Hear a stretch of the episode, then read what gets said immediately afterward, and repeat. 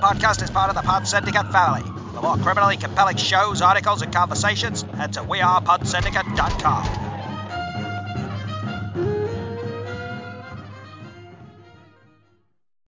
Good afternoon, good morning, good evening, and welcome people to f- episode 416 of Film Bastards. I am one of your co-hosts, Matt Foster. As ever, I am joined by Becky Foster. Hello, everyone. and Poopy Pants McGee.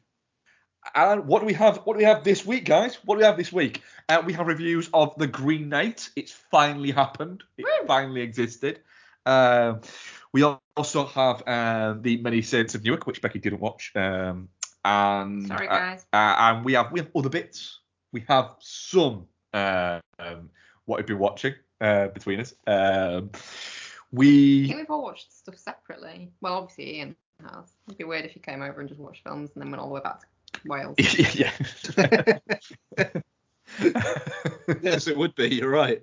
You're um, quite welcome. I mean, yeah, you're always welcome. but, um, so yeah, so we, we, we have we have those bits. Um, I think we have we have less than we normally do, but that's because there's a lot of Bond stuff which you can uh, and Hellraiser stuff which you can catch over on our Patreon um, feed there. We've Uh, had a bit of a week as just- well, haven't we? You had it in a week, yeah.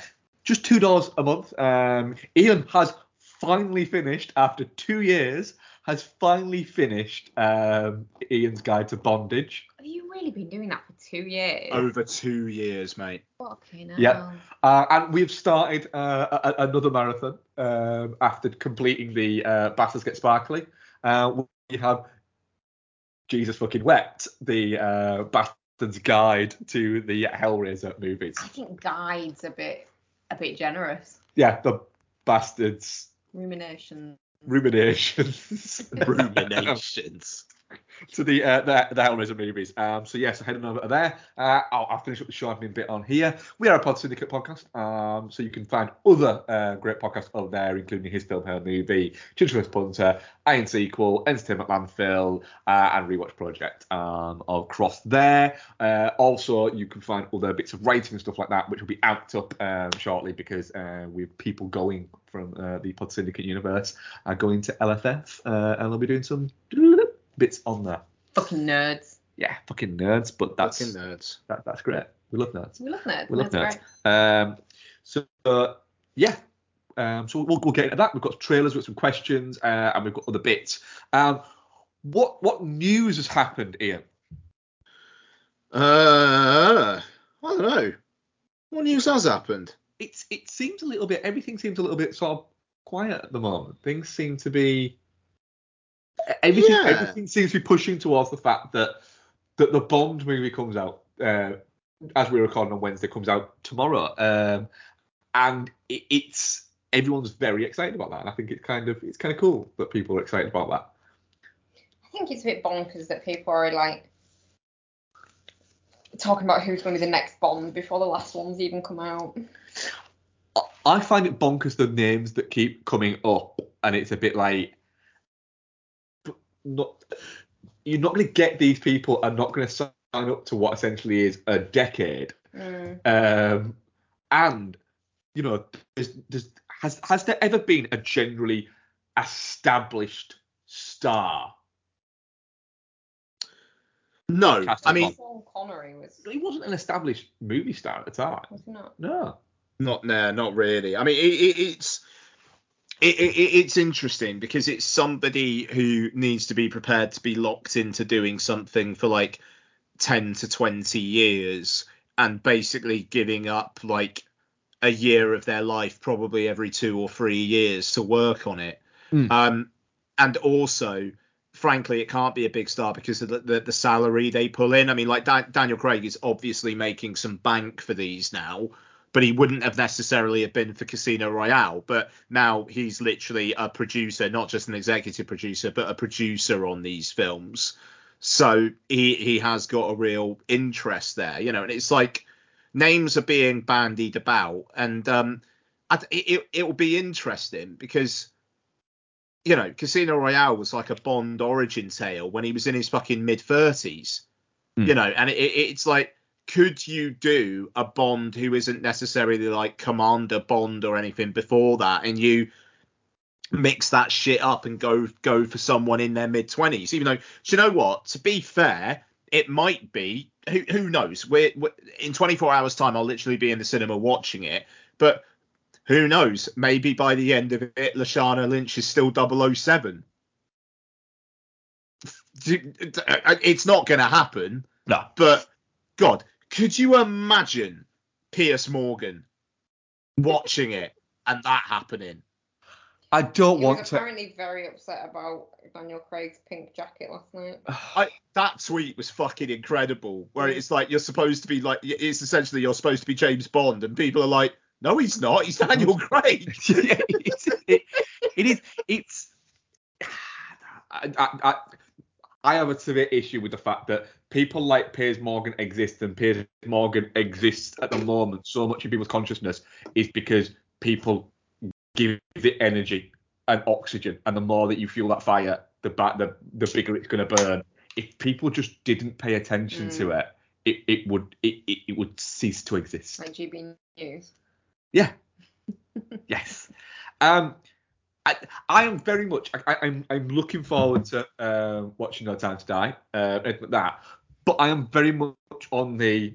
I kind of don't care who the next Bond is, but not in a. I don't give a shit. Why, why should I care? Anything like that. Mm. I'm just like. I know the people I don't want it to be, but I don't care who it is. And if it turns out to be one of those people, I'll be a little bit like, fair enough. And it's not because I don't like the people that that it, it's been bounded about to be, but it's just like I don't really want a Tom Hardy as Bond. It it doesn't make sense to me. If if it had been cast seven or eight years ago, Mm. yes, but now it just feels a little I, bit I like to see. I want to see a Bond at the Academy movie, like at the MI6 Academy. No, because this is what this is a thing that leads into what Ian was saying Mm. um, a couple of weeks ago about it with uh, Amazon acquiring MGM. Um, is the idea that we could end up with a TV series that's called Young Bond or something like that. I think there's already like books called Young Bond, isn't there?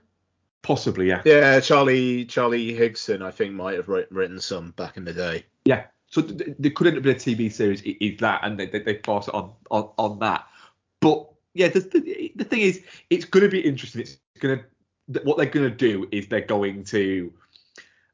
I think they're going to wrap everything up and they're going to have literally a big Bond announcement thing, um, probably in, in in sort of like February March 2020, probably around Oscars time when films are a, are a big thing and stuff like that.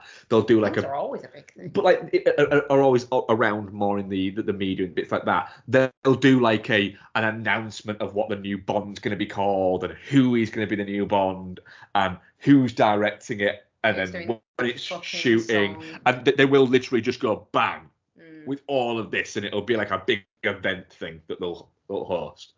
And why not? I'm very much in that phrase of, of, of, of why not? I kind of like, and I know it's a bit reductive, but I kind of like it to be some because like on- obviously like Dan Stevens and Henry Cavill keep getting bandied about because they're very Bond-y anyway. I kind of like it to go back to being like suave Bond. You mean the Bonds that you don't like? I don't I don't dislike the James Bonds in them though. I don't dislike Roger Moore or Sean Connery as Bond. I just don't like the movies. But I'd quite like it to go back to being like Daniel Craig's. He's just a bit fucking scrappy, is And I just It it will be an early 30s man of color Yeah. um who does not hold that much sway within the industry but is definitely an up and comer Yeah. um i think that precludes the likes of daniel kaluuya and riz ahmed um once an oscar winner once an oscar nominee they I they I I think they could have a lot of say or would want a lot of say because of the position they have rightly built for themselves. Yeah. And I don't think they would necessarily get it at least at first blush. It won't be Tom Hardy No. because like he's uh, it, I mean he's white for a start, but also Venom is getting some decent that's actually really fucking entertaining vibes and he is creatively involved in those films now. And I yeah, like like to the point of where if there is a where if there's a Venom three, it wouldn't surprise you if um, Hardy was directing. Yeah, yes, yeah, yeah. In all honesty, yeah, I could see that. Um, Um, so go on. yeah, no, I mean it's. I I think Bridgerton guy, it will be it would be interesting. I kind of feel like if it was this time last year, that that could be that could well be the way that they go. But I, wouldn't be I- I- surprised. I know nothing about just quickly on the Bridget guy. No, I yeah, know please. nothing about him. I don't even think I've seen anything with him in. So he might be a really good actor. He might be really charismatic and all of these things. But I have never seen a single still of him at all. In even if it's from Bridgerton, which is a period piece, I I, I think. Um, I've never seen a single still of him where my brain doesn't automatically at the bottom right hand corner put the Burton menswear. I mean, yeah, yeah, yes. and it's it, yeah, there, there is just that about him that, that he just exudes Burton menswear. I'm gonna like the odds I'd get on this are insane. Who? Put a British accent on Lakeith Stanfield. Don't we already have that guy? A British Lakeith Stanfield. Yeah, isn't he the guy who was um, in Cruella? What's his name? Shit, what's his name? I can't remember his name. It's gonna really annoy me. Oh, hang on. Him for he was in yesterday as well. Joel Fry. Yes.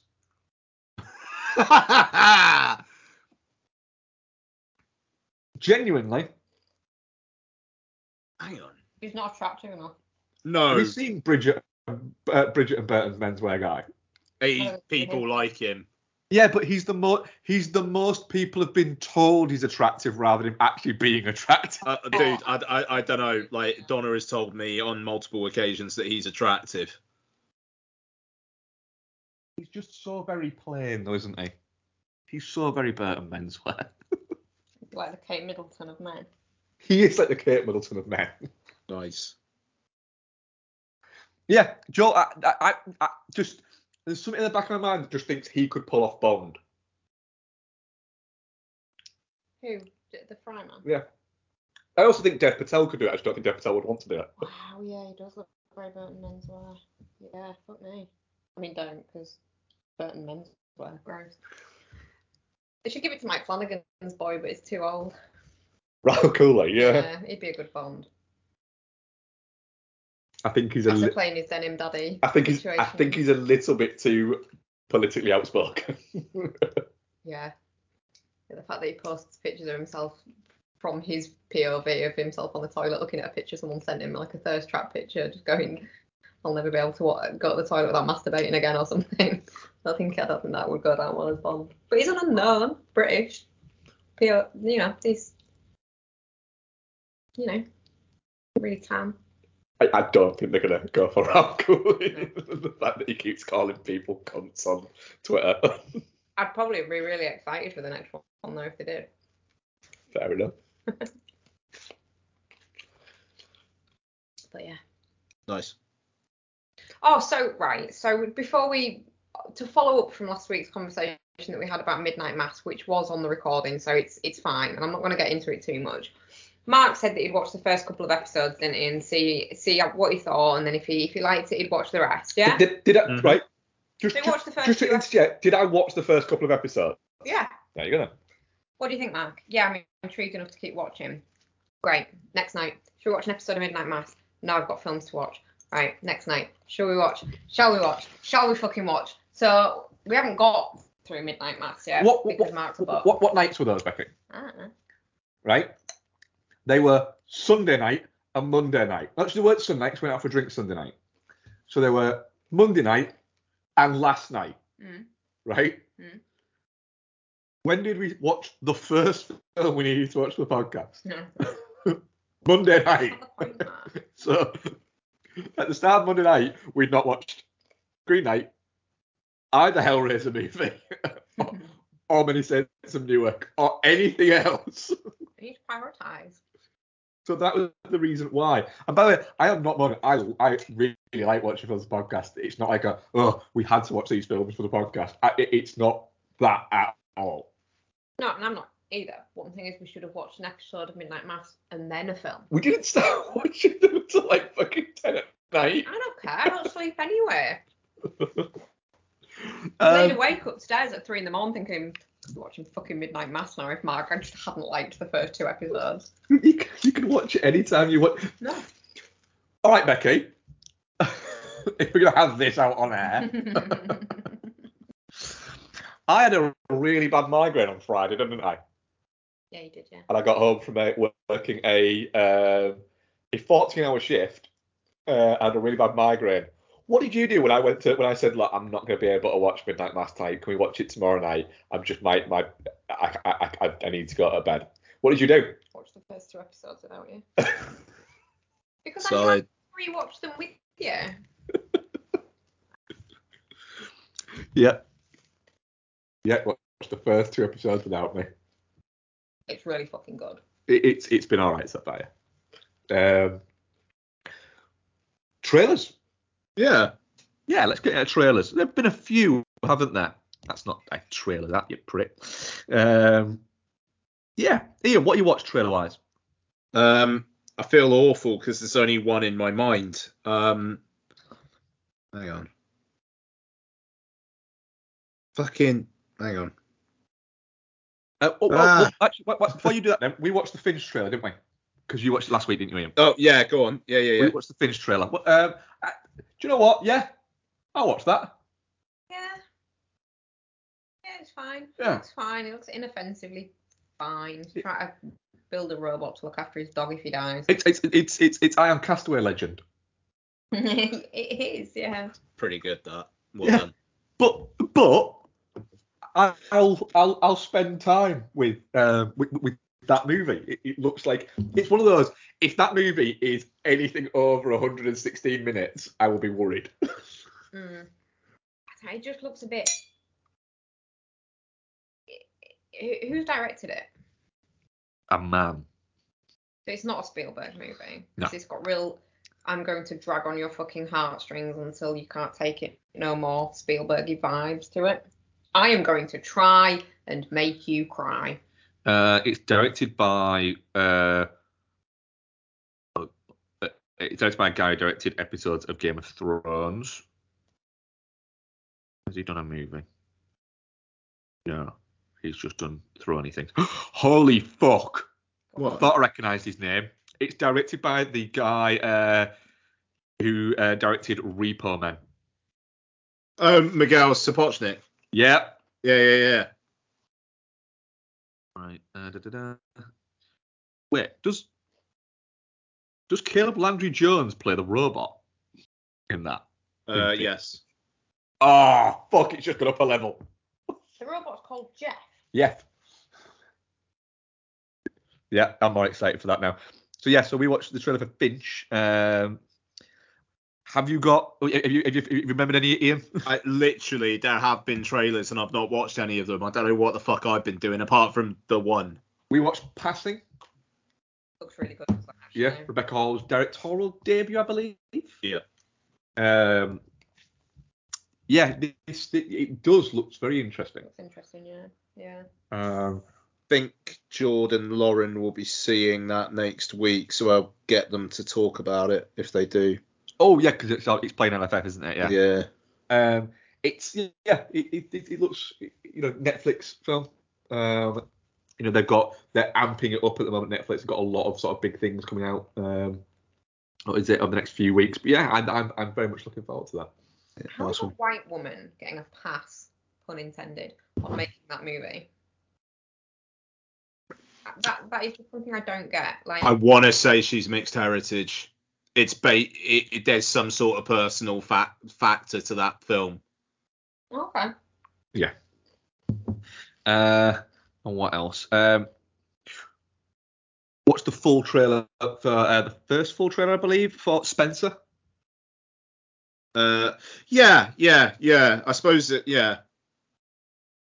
Um, oh, her mother is of Af- African American, Native American, Scottish, and Dutch ancestry. Wow, fair enough. That's a lot. Yeah, that is a lot. Um, yeah, no, because the Spencer trailer, I suppose it was a tease. It's just it's weird that there has been a teaser trailer for Spencer Yeah. that then has to be followed up by a full trailer. That's just very odd. Yeah, what, what do you think of it? I haven't caught this yet. um. I, I, It's the most Hallmark Channel shite that you could imagine. it's odd. I'm the thing is, I- I'm watching it going. It can't be that movie. Like, It can't be that movie because of the The director's not shit, is he? no, Okay. uh, but it can't be that movie.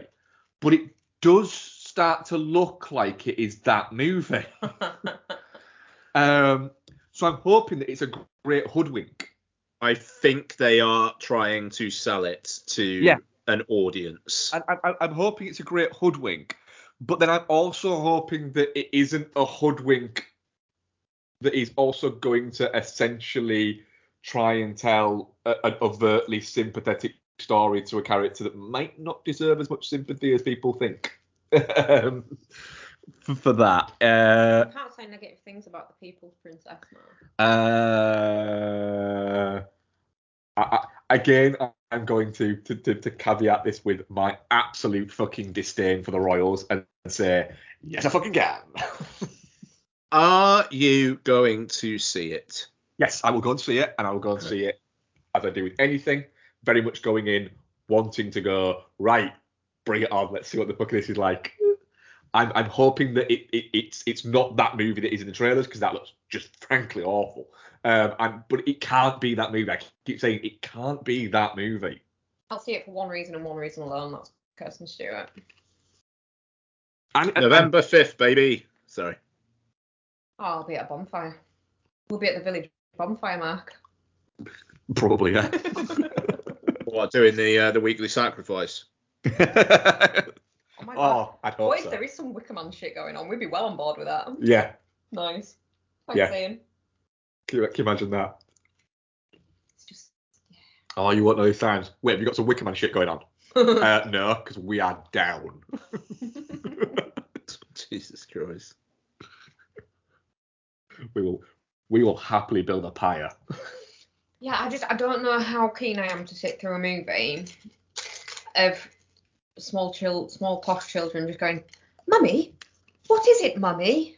All the time. Can't can't be after that. So I really hope that there's less of that in the film. I mean, obviously it'll be more spaced out, but I hope there's not more of it in the film than there is in the trailer. I hope it's 40 minutes of her spinning in corridors. I mean, I'd watch that. I watched that. Thing is, I think some of it might be. Yeah, that's it. And I watched it going, I hope it's four.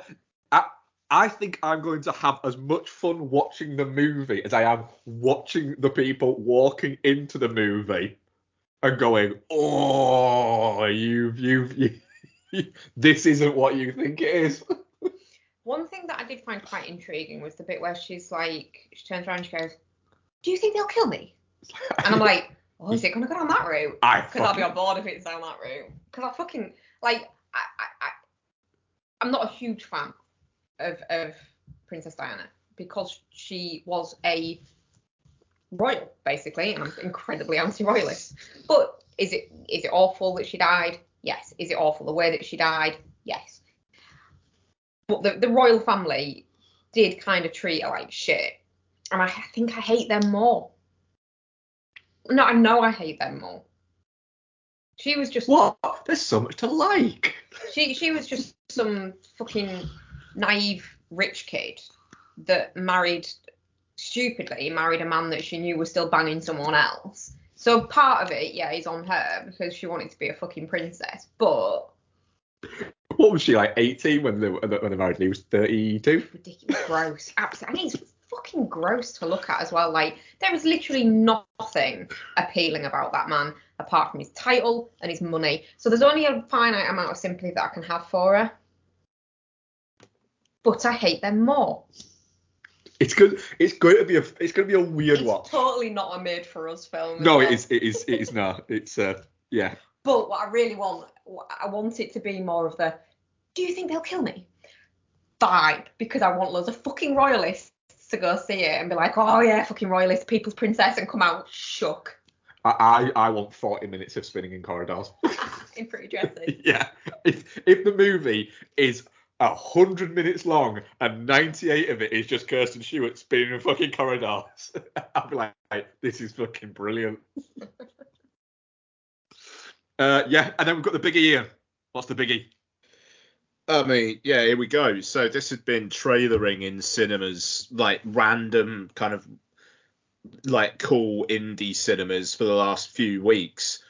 Um, and it finally came online. The trailer for Paul Thomas Anderson's Licorice Pizza, which, I mean, it's. I was thinking about this today. You know, Mark's got very, very eclectic taste. Yeah. You know, he's got he's got his boys. He's got his Pauly Shore. He's got his Mark Wahlberg.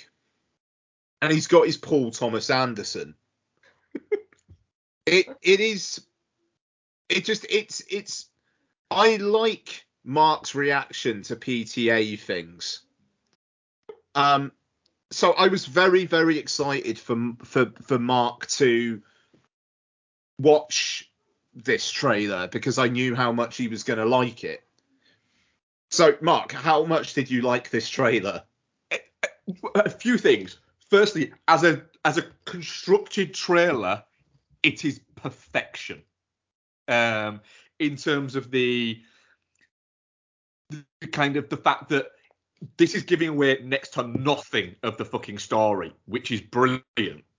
Um, it doesn't even bring in a lot of the the, the, the characters. I mean, we've still got you know, there's no um, John C. Reilly uh, in the trailer, I don't think.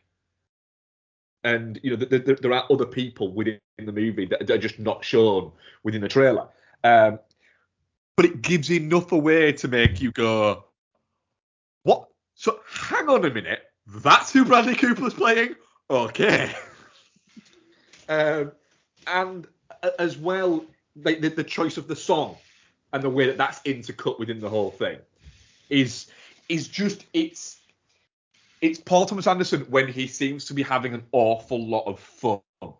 And I like, I mean, I, Phantom Thread, I still think is an incredibly underrated movie. Um, somehow, That's the dressmaking one. yeah, There Will Be Blood is is is magnificent. So his his what you would consider to be more serious movies are are, are fantastic movies. Um, but his more kind of like slice, you know, like, like, like peeking through the curtain movies. So things like Boogie Nights and Inherent Vice. This, what this this looks like, it's closer to to those movies than it is to what you would consider his more prestige movies. but I- like I said, I really like Phantom Thread and I really like uh, There Will Be Blood. But I've seen There Will Be Blood three times, I think. Uh, and that film's what 13 years old. But I've seen Inherent Vice, I think, five times already, and that film is like five years old. Yeah, there's a bit of whiplash between like your Boogie Nights and your Inherent Vice type, and then your There Will Be Blood type. But I think part of that comes from the fact that Paul Thomas Anderson is um, is a cinephile who thinks that Step Brothers is one of the best movies of the past 15 years.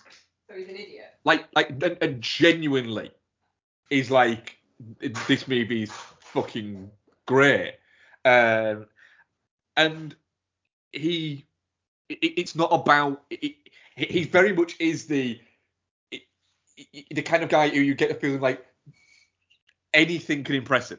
Be it be he'll be as impressed with a great set piece as he will be with a great one line fucking joke in a stupid movie if it's delivered brilliantly. You know, he will be as he, he seems like the type of director who he will be as excited to go and see fucking Holmes and Watson as he will be to go and see the next fucking um, like Rome when it came out on Mm. fucking Netflix. That Yeah, he have been as excited about those because he he wants to enjoy both of them for very fucking different reasons. Hmm. it, it he's he's a fascinating case where he's basically what Chris Nolan is trying to do with like the saving cinema thing, and but like in his kind of bigness and like e- like just the epicness ep- epic sweep of what he's doing. PTA is doing similar, but just in terms of films are fucking brilliant and there's loads of different types of films you can enjoy and it's cool to have an eclectic taste in films. And even in this trailer you get that. There- like I, I've seen a couple of people refer to the trailer as being pure vibes and i get that. It feels like a hangout movie but it also feels like a coming of age movie. It feels like a mainstream comedy. It feels like a romantic drama.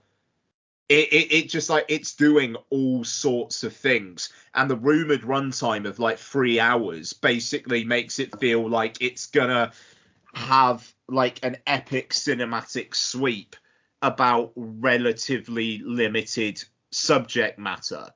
Yeah, and that's fucking awesome and it, it, it's the great thing about Paul Thomas Anderson movies is they're not trying to tell you anything beyond what the movie is. There, there's there's very little grand fucking um, scale. They're not talking about the fucking meanings of life or existence or anything like that. They are the stories of the characters that are there. There's no message. It's just it's what you take from it, kind of thing. Yeah.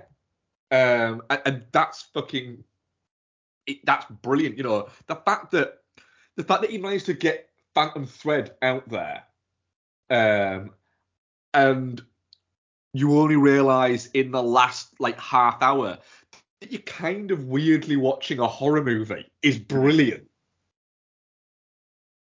And he, he- he's very much an auteur filmmaker it's it, it, he's a fascinating case when you take, for instance, the fact that you can pretty much sort of track around about their filmmaking careers between somebody like Paul Thomas Anderson and Quentin Tarantino, and the paths they've each sort of taken are very different. Um, but you you look at Tarantino's movies, you know, cost a lot of money and but make an awful lot of money. Paul Thomas Anderson's movies manage to cost a decent amount of money, but don't really ever make money. But he keeps getting the money to make the next ones. Mm. Yeah. I, I, I think I think weirdly, I think, and I, I, I might be. I might be alone in this. I might not be alone in this, and I might be saying something where every where there'll be people people listening going, "Well, duh." But Paul Thomas Anderson, to me, a little bit is my Wes Anderson. yeah sure yeah yeah yeah Um, to that, where when people say to me, you know, it, it, will people say, "Yeah, but Inherent Vice means nothing. It's garbled nonsense," and I'm like, "Yeah, it is a little bit." But part of that is because of the it, it's the people who are telling the story are, are, are not reliable narrators, and, and I will start making excuses for it. But in my soul, I just don't care if the person I'm talking to likes it or not. And I get the feeling that when I'm shitting all over Wes Anderson movies, the person I'm talking to is going, "Yep, I agree with you on that, and yes, it's right." But I don't care that you don't like it, and that is perfectly fine. Those people shouldn't care that I don't like it, apart from the creepiest fuck Moonrise Kingdom. Um, but that it- it's fine, and I think that Paul Thomas Anderson is just that for me. And then when people turn around and go, I mean, yeah, but his best movies are, you know, like The Master and uh, what is that? I'm like, no, they're fucking not. The, his best movies are Inherent Vice and fucking Boogie Nights. And then you've got Magnolia, which is the kind of little meld of the two. I'm and, Mm. and It's in between, isn't it? there's a great shot in this of um of, of, of Cooper Hoffman holding the phone and holding his hand over the phone, which is clearly a nod to um you know, his dad does that in both Boogie Nights and uh, in Magnolia, and it's clearly a A nod. yeah, let's have this fucking shot. Um, but as well, he looks like he could be a really fucking quite a good actor, and this is his first film. It's yeah, I cannot wait. I am fascinated by Bradley Cooper in this. Yeah. The fact that it, he's it, that he's literally playing Jon Peters, who was one of his producers on A Star Is Born. Oh. That's weird. Yeah. He's, Yeah, well, I, mean, I, I I think Jon Peters is a producer on A Star Is Born because he's got like a shitload of rights in the Streisand one. I Oh, don't yeah, he- yeah, think he was- he was a producer on that. did anything on Oh, no. on the new one. Yeah. I don't think they, I don't think they, like they're, they're they're Brolos or anything like that, but um, but it, it, it's just there's a weird like connective thing there that just feels a little bit. Apparently it was originally offered to Leonardo DiCaprio. Yeah, he, he, he turned it down to do Nightmare Alley, He did indeed. Um, but then isn't in Nightmare Alley, and Bradley Cooper's in Nightmare Alley instead. Oh. Yeah. Not great. That's interesting. Yeah, I, it, it's um, yeah, I, it, I, I it's going to be interesting. Like these, because Licorice Pizza was shot in lockdown, and I, I think Nightmare Alley at least partly was shot in lockdown, and it, it just, I don't know. It just it's such a love between this and No Time to Die. It's such a lovely sign that like cinema is starting to get back to normal. You know that if throughout all this stuff, shit is still being made and now shit is being released, you know, and it's like we're basically we got no time to die this week. There's very little next week, but then after that, fucking strap in, like for the next three, four, five months. Hmm. Well, You what's Very really exciting. fucking crazy? Just just to kind of? I keep doing this, like the next time the next time I buy a 12 pack of toilet roll, it won't be for here. Like the toilet roll that I have bought that is in our bathroom will be taken with us to the new house. And it's like I keep doing that. Like when it all goes bonkers for like cinema season, we won't be going to that cinema. no, It keeps really freaking me out. We'll Sorry to interrupt. we'll be at- a bit we'll- of personal shit, but we'll be at a new cinema. Yeah. oh which- shit! Yeah. Okay. Yeah, we'll be at a new cinema, uh, and apparently that cinema has had a full refit last year. We'll be What- at a new cinema, then we'll be coming out of the cinema and going, fancy going and getting something from Social Distortion? We'll be like, Yeah, instead of Spark. What Cool. chain is it? The cinema. Anyway, Cinema, yeah. Oh, that's good. There, there, there is there is one closer, but it's like a real club or something like that. It, it's a there's one in fucking Beverly. Which yeah, the looks- one in Beverly, yeah. Yeah, really crazy. Like But- weird tiny cinema. But it, but yeah, but but the the one in the one that's in Hull is only like 20 minutes drive for, isn't Yeah. it? Sorry, I, Uh. ju- I, I just it, when when you said about that, I was like, fuck, that won't be at York, and it just keeps hitting me. Yeah. It's really strange. Yeah, I mean, like you know, Mark was saying earlier on that like the the next couple of weeks of shows is going to be potentially, you know, there's a lot of shit going on. So um, you know, if um it, it's not normal service until lo- more like mid to late October, that's why, Yeah. basically. Yeah. But there'll still be weekly weekly shows. Show admin after recording, actually. We already have before. Halfway. Yeah, Yeah. yeah, no, we did it before um uh bi- before you came on. So j- just to confirm, basically next week we'll do No Time to Die, uh, uh which uh, uh I said to Jordan, feel free to come on for. I think he was up for it. Um, so No Time to Die Monday, because I am seeing my first LFF film next Wednesday Okay. and then the week after, basically, you guys can do some recording by yourselves if you want. If not, it's all good. I'm gonna do some LFF stuff. We could we could do a recording from a hot tub. we might do a hot tub recording. Or That, that'd be great. That'd be great. We could like and like we can. I I can edit stuff together. It's all good. And then the week after that, so the week of Friday the 15th of October, we've got Halloween Kills and Venom. okay. um, I will have seen a boatload more LFF stuff by then as well. The press, the online press screening schedule came out today. there's actually a surprising amount of stuff that is online. So I'll be I'll, I'll be talking about that as well. So that following like Tuesday or Wednesday we'll record. So that will be like Tuesday the 19th, Wednesday the 20th. Which Yeah. feels to me like by then you guys would probably be in a, be in a position to do some normal recording. Yeah, I would say so. Yeah. What what I was going to say was obviously you'll more than likely be home quite a bit earlier than me, won't you? Uh-huh.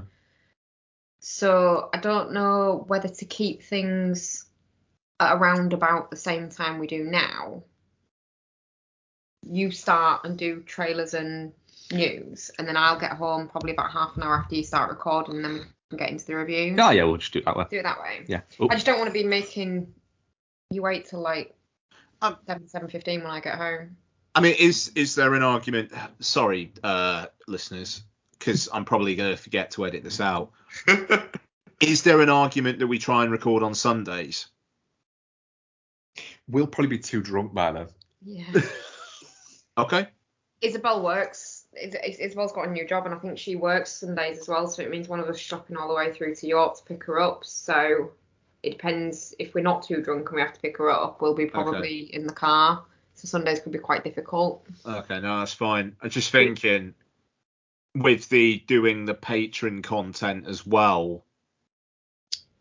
Well, why don't you do trailers and news? Mhm. I'll get home. We'll do the rest of the main show, and then we'll do the Patreon bit after. We could probably do that. We'll work it out. Yeah. All right. It's, Yeah. it's Yeah. not gonna be the same amount of time, isn't it? It's just Reverse.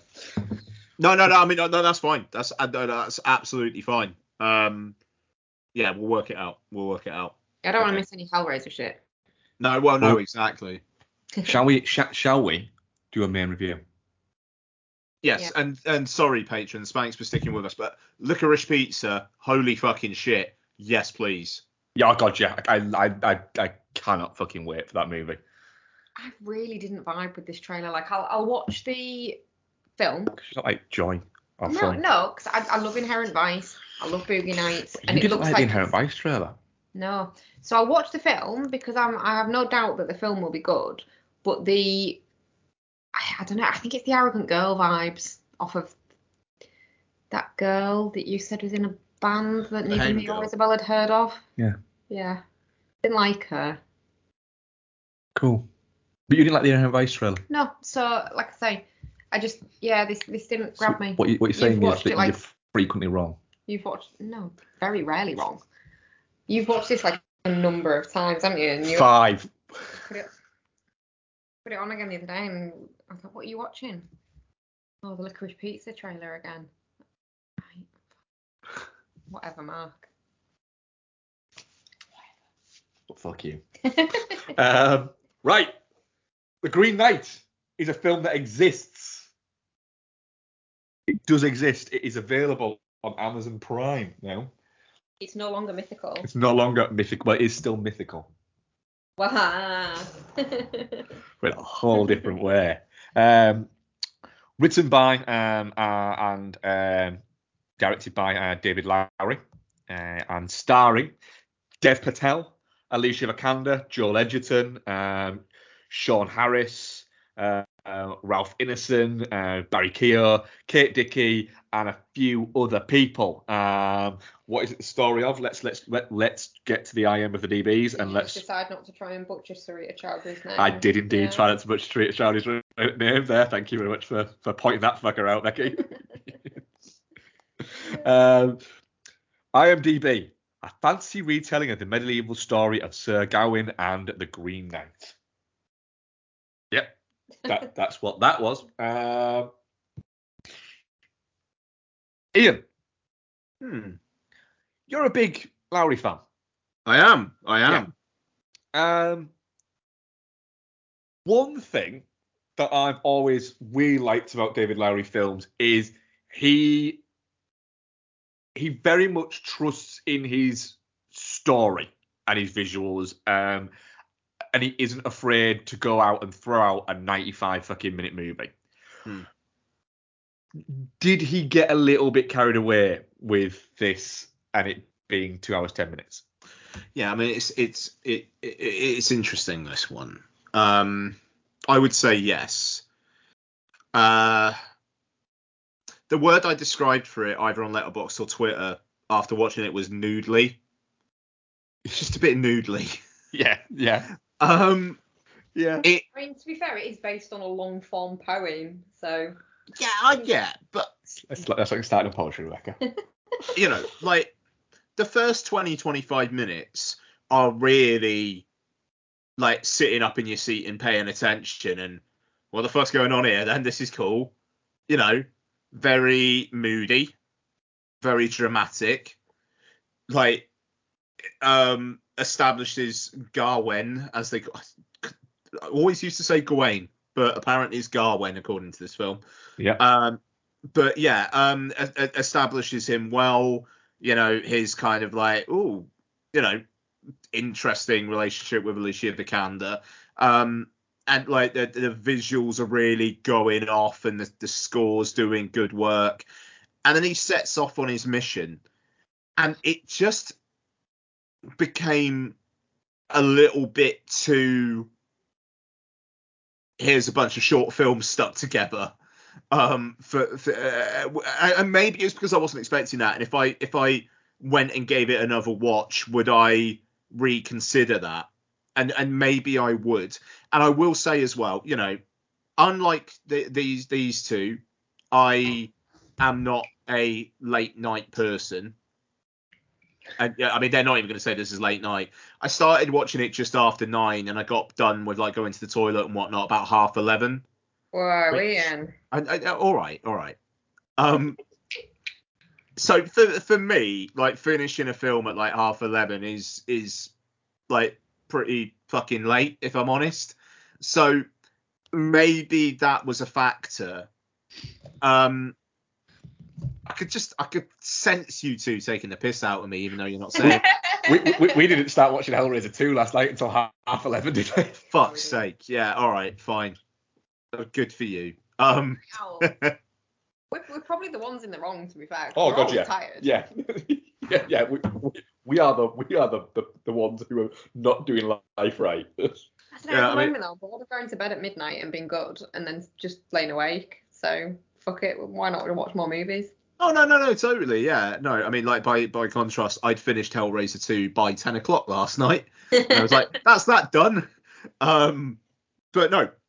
So it, it might be that but like the bit with the girl from Rogue One and Falcon and the Winter Soldier whose head was off. Yeah, that side mission. what yeah like not entirely not entirely sure what that brought to it i mean the other alicia vikander and joel edgerton bit you know it's about 20 minutes or so and all i got out of it really was so they're swingers yeah. um Just the whole the whole allegory of the story is that he he has to learn to graciously fulfill the deals that he makes. Yeah, I get it. yeah no abs- So absolutely it's not a pointless bit, is it? No, but no, I mean I, that's fine. It just I don't know when it basically becomes. Is he gonna jerk off if Alicia Vikander jerks him off? Is he gonna come if Alicia Vikander jerks him off? I just I yeah I don't know. I I clicked out of it. However, however, stuff with the fox was great. It looked fucking brilliant. Loved the score. Loved Dev Patel. And I fucking loved the last line of the film. I fucking love how Ralph Ineson delivered that. It was fucking brilliant. And it really took me by surprise because I thought it was going to be okay, he's done the gracious thing and the knight is going to let him off because he's learned his lesson. But no. Oh. So I'm really, I'm, I'm very, very intrigued because from what Becky was saying there, I think maybe she clicked in more with it. But for me, it was style over substance, but there was so much style that it actually kind of got me over that hump. But maybe if I just, I don't know, thought about it a bit more and maybe watched it if I was just a bit more awake, then that probably would have helped. I I don't know. Bex. Was it as uh how can I phrase this? Was the film as focused as you expected it to be, or was it a little bit like needing something a little bit more? It is quite noodly, and it is quite noodly. It is quite noodly, but I I love the noodliness of it. Yeah, Fair enough. I, I liked the meandering kind of vibe to it. Um, and from what I've read, it is quite faithful, apart from the fact that he fucks, well, fucks Alicia Vikander No, she or jerks him off. jerks him off. Apart from that bit, it is quite faithful to the source material from what I've read. I've not read the medieval poem that it's based on, but um, haven't you? so um, so yeah, so that, it's kind of what you expect if you're adapting something off of that time. Like medieval stories are a bit like that. There is like Yeah. side shit. Um, so yeah, and it looks beautiful. I very much enjoyed the giant people. They were fun. Mm. Um, it gave me real um, because you obviously what Just the fucking fox essentially just bark at the giant and going like, "Fuck off, you." Yeah. Good stuff. Um, obviously, Ian, you said that um, Hellraiser 2 gave you S and M Labyrinth vibes. This gave me real kind of like not in not in um not in like content and stuff, but real never-ending story vibes. Just that real kind of fantastical immerse yourself in this world and just enjoy it kind of way. Yeah, yeah. I, No, I, I get. I loved it. I really, I- really, really loved it. I I do wish I went to see it in the cinema. I just, I, God, I think I, I I do think I did it wrong. I'm I'm so my review is majorly caveated by I think I probably need to give it another go at some point. But God, I wish I saw it in the cinema. But there was one cinema, I think in Wales, showing it, and that cinema is a little bit a little bit of a trek. I could have done it, but it would have cost me thirteen pound fifty. And when it's I'm gonna drive over an hour round trip and pay thirteen pound fifty, or I can just watch it at home. Th- th- there is there, yeah, there is an element of that. We I, I, I wish we'd seen it in the cinema. To be fair, the fact that Cineworld have been advertising the fuck out of it and then just haven't shown it annoys me. I think that's more to do with distributor than Don't than. Cineworld. Um, If yeah, Yeah. if it had come out in early August, we all would have seen it in the cinema. But it, Yeah. it's it's the what we were left with. Yeah. and it, it, for, for us, it, it's it it was parking a trek, watching it in a cinema that I don't like, um, I hate every man. and yeah, going from there. So yeah, it was a bit of a pain, but but it does look it it it, it looks fantastic. Um, When I say I wish I'd seen it in the cinema, I wish I'd seen it in any cinema that wasn't Everyman. If it was shown at City Screen, parking aside, we'd have gone and seen it. If it was at Vue, we'd have gone and seen it. I just hate Everyman. Um, yeah, I, I- I think I think I am probably the lowest on it out of the three of us. That was an Ian. I thought you liked it. I did, um, but Ian, I think Ian's probably going to watch this again. I don't think I need to watch this again, um, because I think for me anyway, I think I, it would start to. I enjoyed the visuals of it. Um, I thought that the story was far too meandering for, for me, and I, I and I quite like meandering things, but I also don't like Anything over 90 minutes. not not even that. But yeah, you're right. Um, but I, I, I also not a big fan of essentially medieval set stuff. No, you're not. Um, it, it, it doesn't click with me for some reason. What about Dev Patel's magnificent hair, though? I mean, Dev Patel's fucking glorious fucking petrol blue hair was magnificent Mm. within the film. Mm. Uh, yeah, and I and I thought acting wise, I thought the whole thing was was was really was well done. Mm. Um, everybody in it is is is great. Um, and as a story, it's fantastic. I just think that there's a couple of side missions it didn't need, and there's a couple of bits where it, it, it goes off too much um, on it for that. But the visuals are fantastic. The fox is great. I like that guy. I don't know why, but No, he's a good dude, is the Fox. Just going back to my like, my regular argument about this though. what about fox? Use a fox. I mean, granted, yes, Ah, foxes it's can't going to be talk. hard at a trainer fox to do that shit, babe. All he does for most of it is walk alongside him. Yeah, You but he's they got. Can, they are there are trained. But he's got a he's got he's got a fucking vibe as that fox. There's something about him. All right, make your CGI fox look more like a real fox then.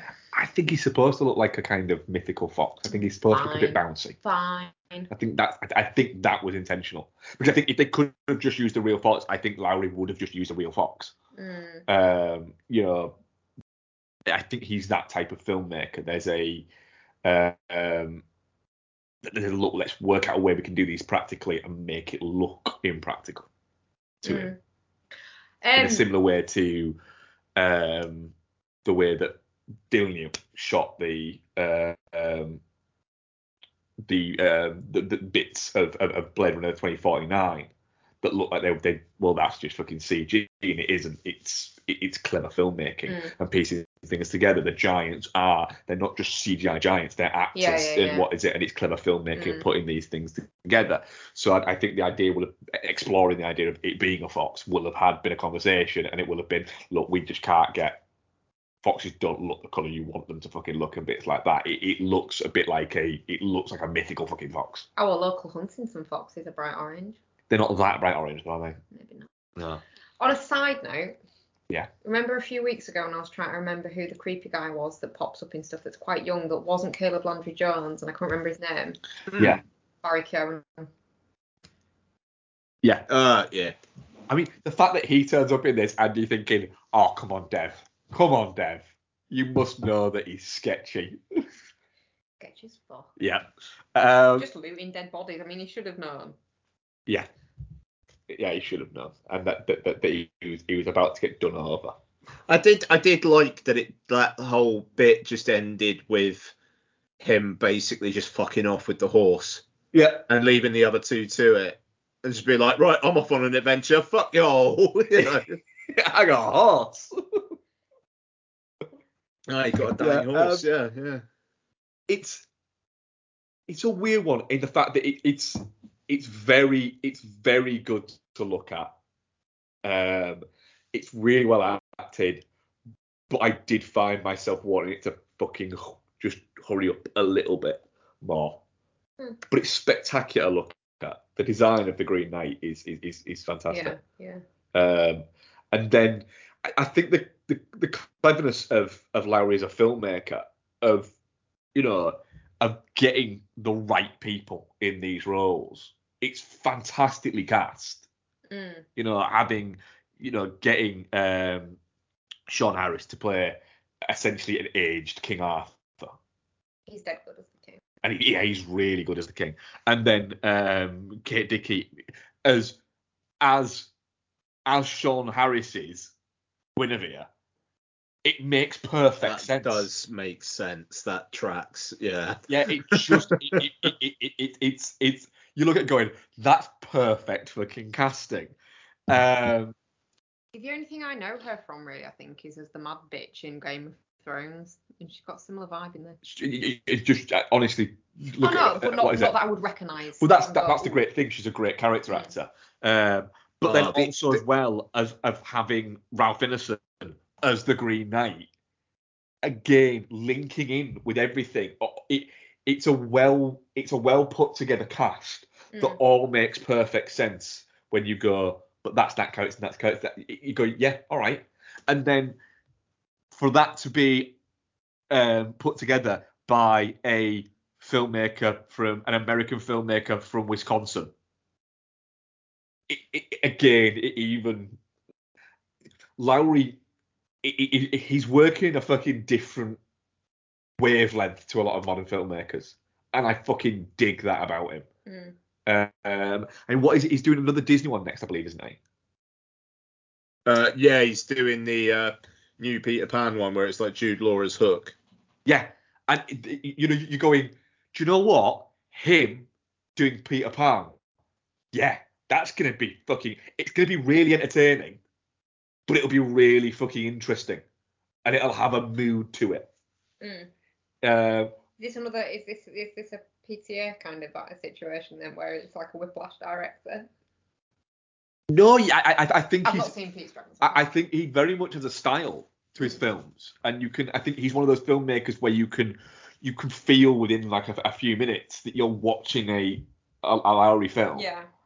Um, thing is, I I really didn't like like really didn't like Ghost Story. no, you didn't get on with it. Whereas uh, both me and Ian, uh, Ian really liked it, and I, I, I, oh yeah. I, I really dug it. Um, but like, i- i- you know, the old man the gun was fantastic. Yeah. That is, Um, Ain't Them Bodies Saints is flawed, but is a very good looking movie. I don't think I've seen that one. Um, and, and Pete's Dragon's brilliant. really want to watch that. It's on Disney Plus, isn't it? Yeah, it, it's it's it's Pete's Dragon is is so much. I think you will really like Pete's Dragon. Um, bear with two sec. Ah, yeah. Well, a good segue. yeah. So you know, we'll we'll wrap up Green Knight in a minute, but uh, as we're going, we're not doing the red shoes this week because I like I asked to not do the red shoes this week because literally I have not had time with do, finishing up the bondage shows and doing the Hellraiser stuff. Um, so we'll be talking the red shoes on the next show. The next regular show after that, we will be talking about Pete's Dragon because it won the patron's choice. Yeah. Yeah. What did I pay? Pom Poko. Oh, of course. You picked Pom Poko, Ian picked Uh, Pete's Dragon. But now I get to still watch Pompoko and watch both Pete's Dragons. Um, They're so both on Disney Plus. How exciting! Um, I, I, I think I think because it didn't win, I think you're you're legally not allowed to watch Pom Poko now. Well, Mark, Like- you're legally not allowed to watch Poison Ivy. They both tied with 25% of the vote. Pete's Dragon won on 50%. Fucking which pervert fucking voted for that? you haven't heard my next one yet. oh, What? Let's. Oh no. Uh, like if we pick one now, considering like the like the break in recording and whatnot, we probably won't get to it for a month. Yeah. Let's let's leave it a bit. I'll forget. write it down. yeah. Um. So I mean, Especially for Ian. no idea what that's gonna be. Oh wow. Okay. Um. I mean, I'm definitely not shit on the Green Knight, by the way. Yeah, definitely. Yeah, yeah. And I mean, t- that's the thing. To be clear, I gave it a four out of five on Letterboxd. Like, I thought it looked amazing. I thought Dev Patel did a great job in both the kind of being strong and also being a bit of a fucking weedy dickhead. Like, he, he, he managed to straddle that line really well. And it, it, it it's a film of ambition, and it's got enough in it to keep you occupied. I just like I feel like I want to have another crack at it. The the the just the thing is I don't know when I will feel like I want to have another crack at it. It's one of those. I think at, at- at some point you'll go. Do you know what? I have that free time here. It might be in like six months' time or something like that, and you'll go, "Fuck it, I'm gonna give it another go." Yeah, I could see it. I I don't know. When we're talking about year end, I feel like maybe I'd be doing myself a disservice if I didn't give it another go. But yeah, sorry, Bex. Um, yeah, I mean, I, I also give it four out of five on, on Letterboxd. Yeah. And I feel I, I, I feel okay with that. And you just thought you'd come on here and neg all over it, yeah. Apparently. I it's any any negging from my part. is just because I I really really really fucking like David Lowery. Uh, I, I, I, I am I am definitely not shit on it. Yeah, yeah, yeah, same. Um, and our audience, but I'm guessing we're all definitely not shit on that one. yeah, yeah, yeah. Paul said. And our audience poll, uh, definitely not shit, 50%, touching cloth 29%, shit 14%, and Geostorm 7%. It's it's interesting, isn't it? Because all like the reviews coming out were basically all this thing is fucking incredible. And then you get one of us saying this thing is fucking incredible, two of us going, yeah, it's really good, but dot dot dot, and then a poll like that. But it, it's I don't know, it's that whole disconnect between like professional critics and like audiences it, it it's an interesting discussion. Yes. And- Oh, yeah. Yeah. Yeah. The, the, the, the- I hate to fucking quote it because it, honestly it, it's like fucking nails on a chartboard now for me. But the whole Rotten Tomatoes critics verdict versus audience is, is is quite amusing. Yeah, uh, on that. Um, Ian, what have you been watching? I haven't been watching anything, and I need to go pee. Um, hey Hannah, you know I think you really can't beat a good rewatch of a TV show. Would you agree with that, love? Oh, yes, I would. Marvel's Agents of S.H.I.E.L.D. I think during you know global pandemics, storms, all of these things, it's quite nice to just sit down and burn through something that you've seen a million Absolutely. times. Absolutely, nothing like a binge watch. Star Trek. Babylon 5. Because you could sit there for hours looking at serial killer documentaries. Absolutely. uh, that doesn't make you a weird person Uh, at it all. doesn't. Yeah, you could watch documentaries that all seem to be about women killing men. Love you, darling. You could put off watching Daredevil for the 30th time. Harry Potter. But really, you can't be immersing yourself in the warm jumper of a rewatch of a show or a, a franchise. beloved A franchise. beloved franchise. Lord of the Rings. Twin Peaks. From VHS compilations recorded off television with the ad breaks, cut out of course, to DVD box sets of Sex in the City and I don't know, Smallville. Farscape. Quantum Leap. To giving up finding new content on Netflix and just having a comfort trawl through Star Trek The Next Generation or Parks and Recreation. I think that we can all agree There's a lot to be said for that. you can't beat a good rewatch. So, with that in mind, join Hannah, and Mike from Chinstroker vs. Panzer as we burn through some of our favourite franchises and share our immediate reactions to each instalment in both spoiler and non spoiler sections. To do that, do a search for the Rewatch Project with Hannah and Mike on Apple Podcasts, Spotify, or whichever your favourite podcast provider may be, or go directly to anchor.fm forward slash rewatch project. We are proud members of the Pod Syndicate family of podcasts.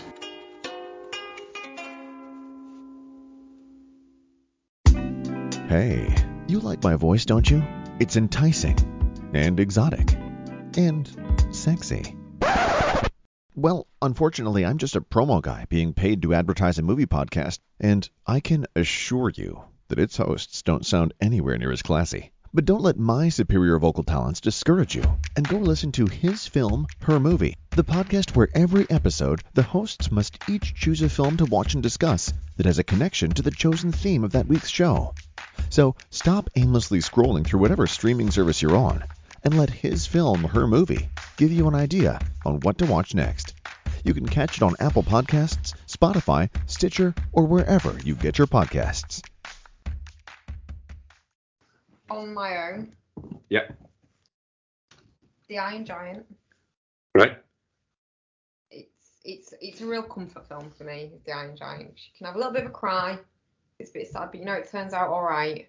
It's very heartwarming, and it's just really, really, really fucking good. Well told, wasn't? It is a giant made of iron.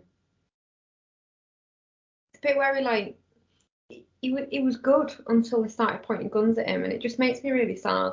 Just if we could just stop It, it, being yeah, threatening and shit. There's like a whole message there about just don't be a dickhead. Mm. it's a fantastic film, is Iron uh, Giant. It's one of those great movies that literally found its place after being kind of ridiculed as being a disaster and all this lot when it first came out. Mm. To it actually kind of found its place by actually being a really fucking good movie. Mm. Yeah, it is really good. I didn't realise it wasn't. No, I think it was it, it was a bit of a a, a, a, bit I'm fairly certain a bit of a commercial bomb was the Iron Giant. Mm. Um, let me just see if I'm talking fucking absolute fucking bobbins, um, because you know it, it's, It's me. Uh, yeah, it's budget 50 million, made 31 million. It was a bit of a. Wow. It, it, it, came out in that period where um, it was very much like late 90s, Mm. where it, you know I think you'd you'd, you'd had um so you- you'd had what's it uh Toy Story 94 95 I believe it was wasn't it um and then after that you'd had I think it was 97 I believe was um A Bug's Life. Right. Like maybe '98. Um, and you know, you, you were starting to get these um, these movies uh, uh, were, were, were coming out, um, and these were the ones that people, you know, were. w- w- There there- there was an idea that the world wanted, didn't want uh, hand-drawn animation anymore. It just wanted, you know, what what became Digimation, um, you know, and a different form of animation. Um, so yeah, sorry, uh, you you- A Bug's Life had been 98, and then Toy Story 2 was was was 99, Yeah. and so it was there was That's a- what it was up against. yeah, there- there's an idea that, that this was the newfangled fucking thing, and Disney were were lagging behind, releasing things like this and Treasure Planet and things like that. Um, so that was the, the idea, but it, it- it found a bit of a, a voice as the years went by because because people who did see it connected with it and people who did see it, you know, lauded how how great it was. And I think then once you hit the the sort of early noughties, the What's this? Sorry, sorry. uh, let's watch um, Iron Giant, and we've oh, talked cool. about the Sorry. the fact that it was considered a, a, a, a critical flop, and it was because audiences wanted Digimation at the time, and then Yeah. it, started to get sort of reevaluated as the the you know the Ghibli explosion hit in sort of Mm. mid noughties. People rediscover their taste. People yeah started going well actually you know I always really liked hand animation. It's like well yeah yeah that went when you go and watch the fucking Iron Giant you prick? Um, and there's bits of that. So Brad Do- Bird defected after that then. Yeah. he? D- d- d- does that follow on quite nicely into what you watch next, Becky? It does. so following on from the giant metal chaps vibe, I watched Laputa Castle in the Sky, of course. Nice. which again is just it, it's, it's like Iron Giant's great, Laputa is next level great, Hmm. beautiful, absolutely fucking stunning to look at. Hmm. Um. Yeah. I think that's about it. That, that's about all I can organise my brain to say about Laputa. I absolutely adore it. It is one of my favourite Ghibli movies. It's the best Ghibli movie. I mean, Yes, it's definitely up there. as the best. um, and yeah, giant metal men that bring birds and flowers. Yeah. Yeah. Well, what else then? That's it. That's what I watched on my own. All right. Um, I started watching Nausicaa, but Uh, I did not get to finish it. So yeah, so it's all right, cool. So just the what I watched um, uh, on, on on my own then to do. Um, so yeah, so you watched you know two classic um, animated movies, you know, two of the most highly regarded animated movies of the past twenty odd years. Yeah. Yeah. I re- rewatched War Dogs. the one person. Um, this isn't watch number one. No, no, no. This isn't watch number two. No, no, no, no. This isn't even watch number three. This is watch number four Oh. of course it is. That's three too many. of Todd Phillips' classic War Dogs. hmm Yeah. Um, the thing is, I I have a thing for the a I have a thing for Todd Phillips movies, um, but also I have a thing for these these weird little um, based on true stories things Mm. that are based around true stories. They're always based around true stories, but of essentially fucking idiots accidentally doing something and it failing spectacularly because what would you have it? They're idiots. Is this why you also like the Nick Cage? Is it Lord of War? But that's a different one. That's a heightened one. That's Oh, there's a, there's a control there. There's a there's a, a thought process there. But I do like that, that where you've got something that sprawls along and is uh, it is something that basically points out something shady Mhm. and then shows you it in a cool way that will make idiots think, oh, that looks cool. But it's like, no, look what happens at the end. Like when people said that Wolf of Wall Street was Made- aspirational. yeah, it's yeah. like, no, it really fucking wasn't. I want to be They're all terrible Belfort. people. Did you not watch the end? Yeah. And, you know, he ends up being a shonky salesman. Uh, so like there's there's things like um there was one um like called Kid Cannabis that came out a few years ago. I've seen that twice. It's not even that good. Um, you know, I, and I'm not even going to go as far as to say that War Dogs is good, but Jonah Hill's laugh in it may be one of the greatest gifts to cinema. I like Jonah Hill. Um, his laugh in this is magnificent. I can't remember that. He's got this laugh where he basically just, and it, it- it's a laugh that he's clearly perfected for this character. Yeah. That is just magnificent. Um, see if you can like YouTube a, a, a, a, Jonah Hill's War Dogs laugh, uh, and we can see if we can. it, it must be there. Um, but it's War Dogs laugh. Here we go. I'm gonna try and see if this will play through and it'll go across. Apparently it won't because apparently my No, it's fucking it. Listen. Slaves me up. Yeah. You looking for weed? Hands, you got good It's just a fucking thing of, This way. of of his laugh. Sell him his shit. it's that throughout it, and it's just glorious.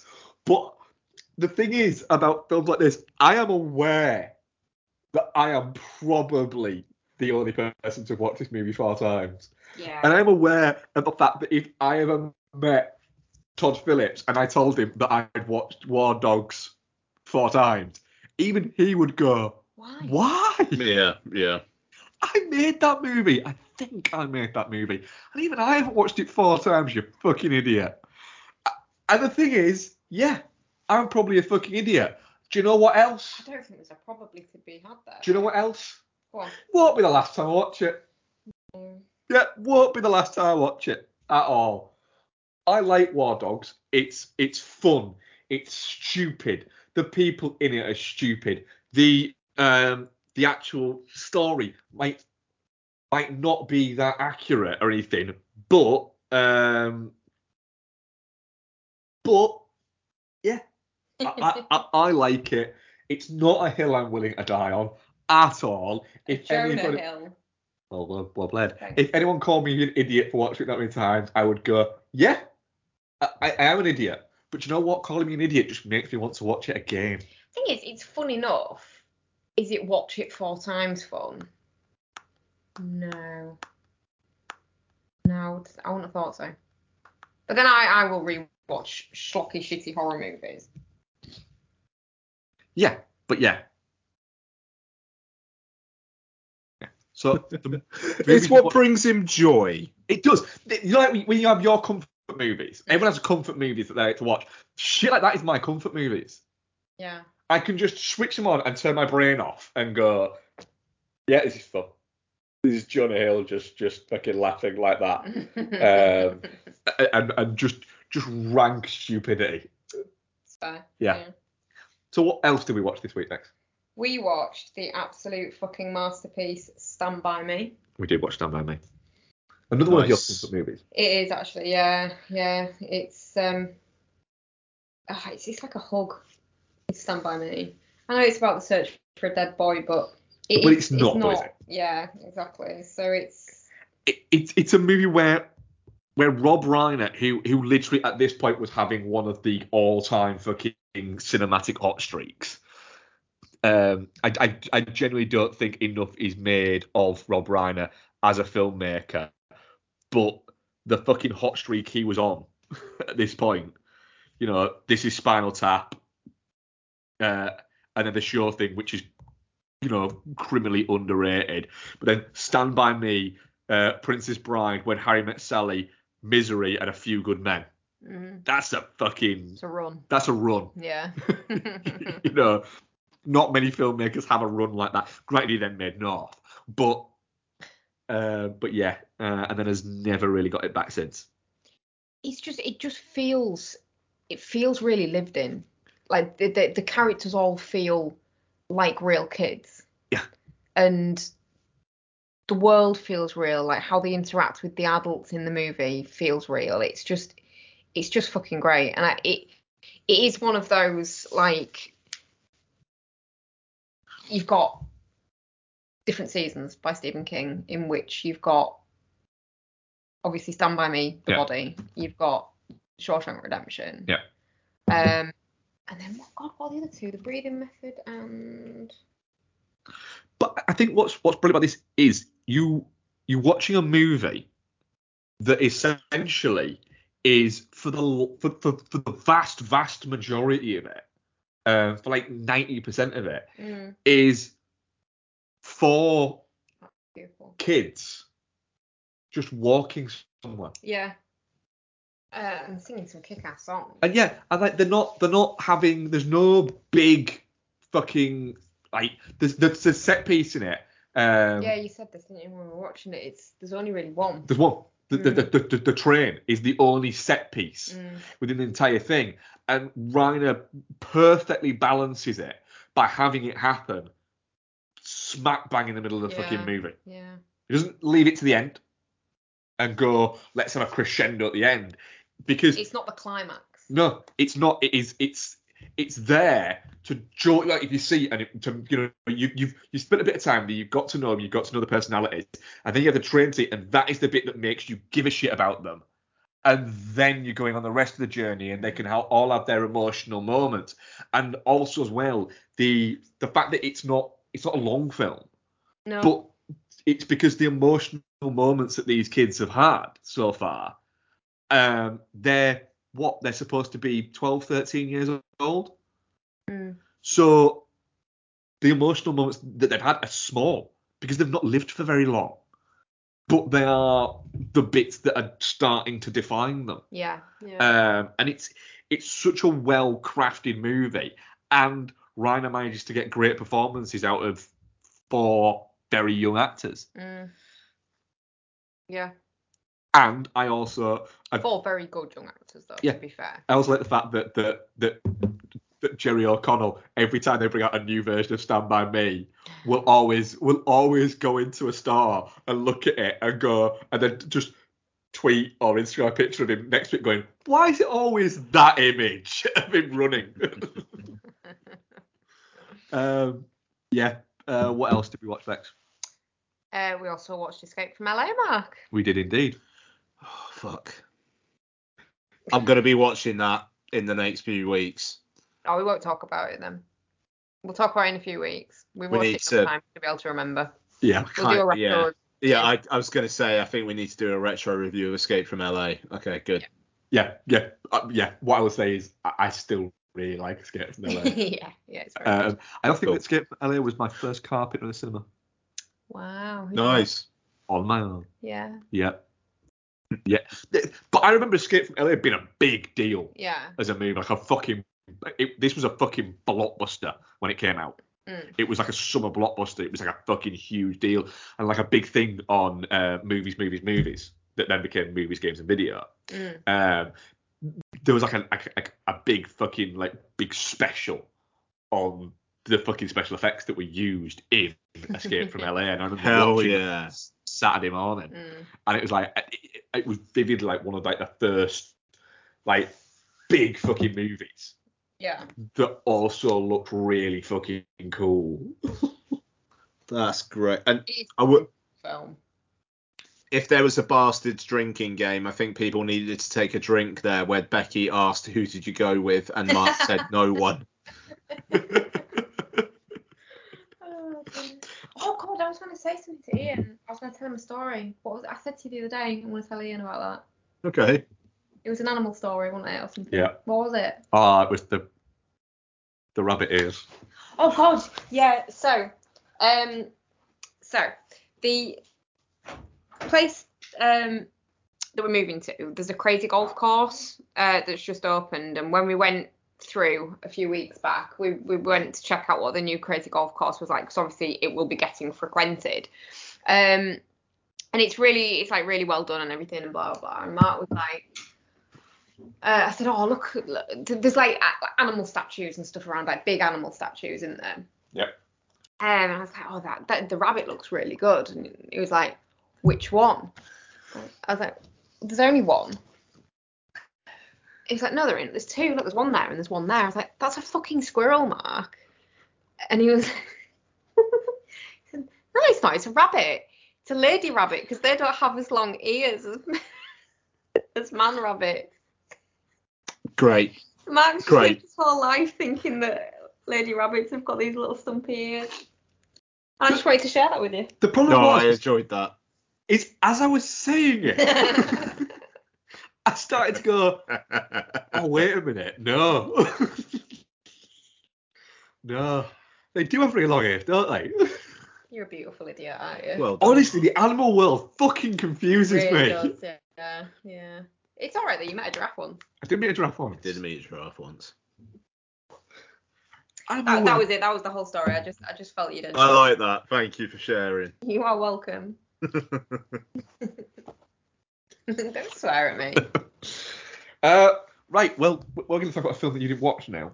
I want to go see why my cat's being so antisocial because it's freaking me out. He's been very antisocial, actually, Yeah. isn't he?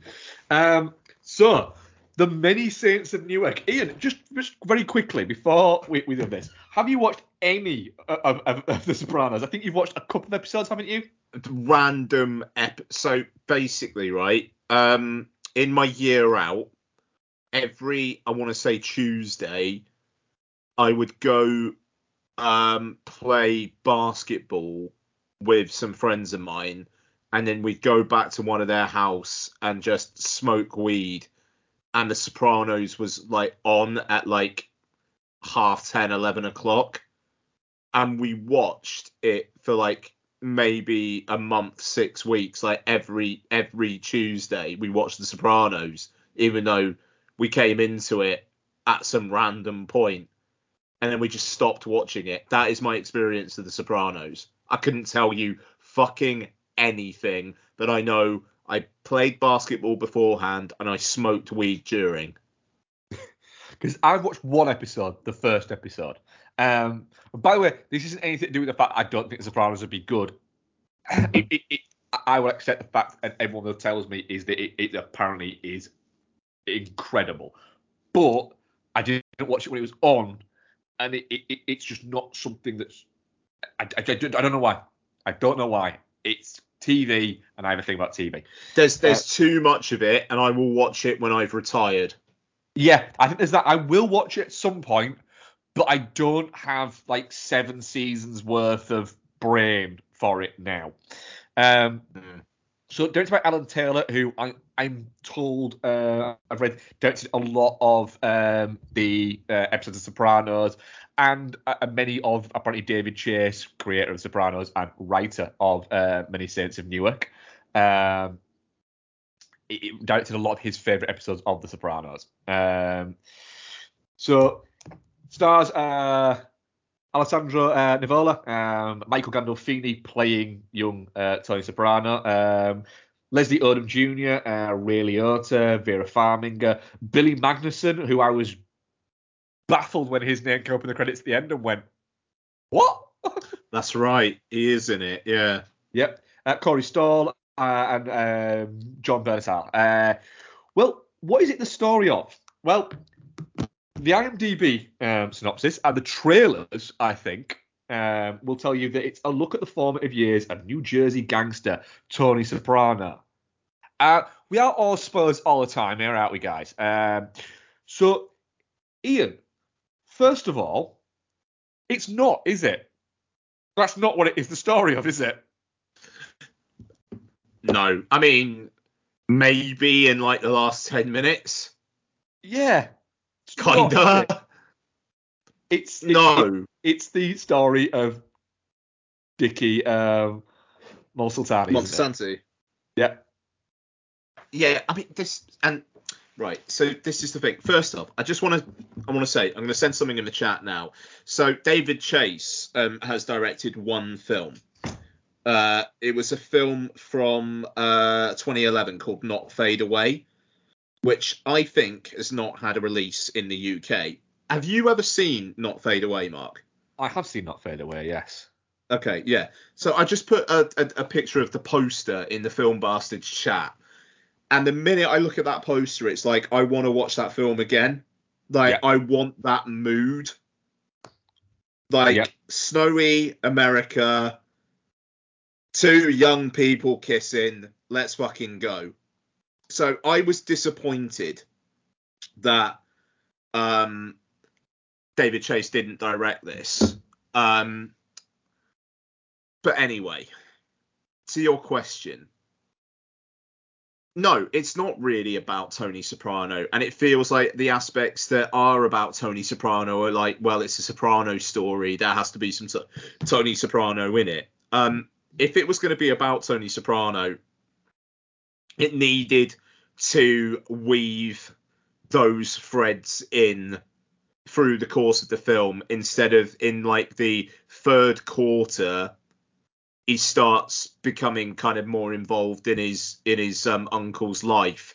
And in the fourth quarter it then being well shit tony soprano is shaped by this schism in his relationship with his uncle blah blah blah blah blah blah blah. The rest of the film is this really fucking interesting look at this guy who cannot help himself, even though he really fucking tries to be good. And, you know, like it, it, it, ha- it suffers Catholic guilt, and yet the sins of being a man almost like just make it inevitable that he's going to do the things that he does in this film. Um, and I, I like I thought as a character piece, it was really, really fucking engaging. There is, and it's interesting. I was uh, the Empire podcast reviewed this, and uh, w- w- one of the critics on there basically it called the film pointless because it, it you know, uh, fans of The Sopranos, it doesn't really add anything and blah blah blah. But coming at it from someone who has very little knowledge of The Sopranos, I thought it was a really fucking interesting look at Catholic guilt. There was a bunch of shit that I knew was flying over my head, and I, I knew it was, and that was fine because I knew what the film was going in.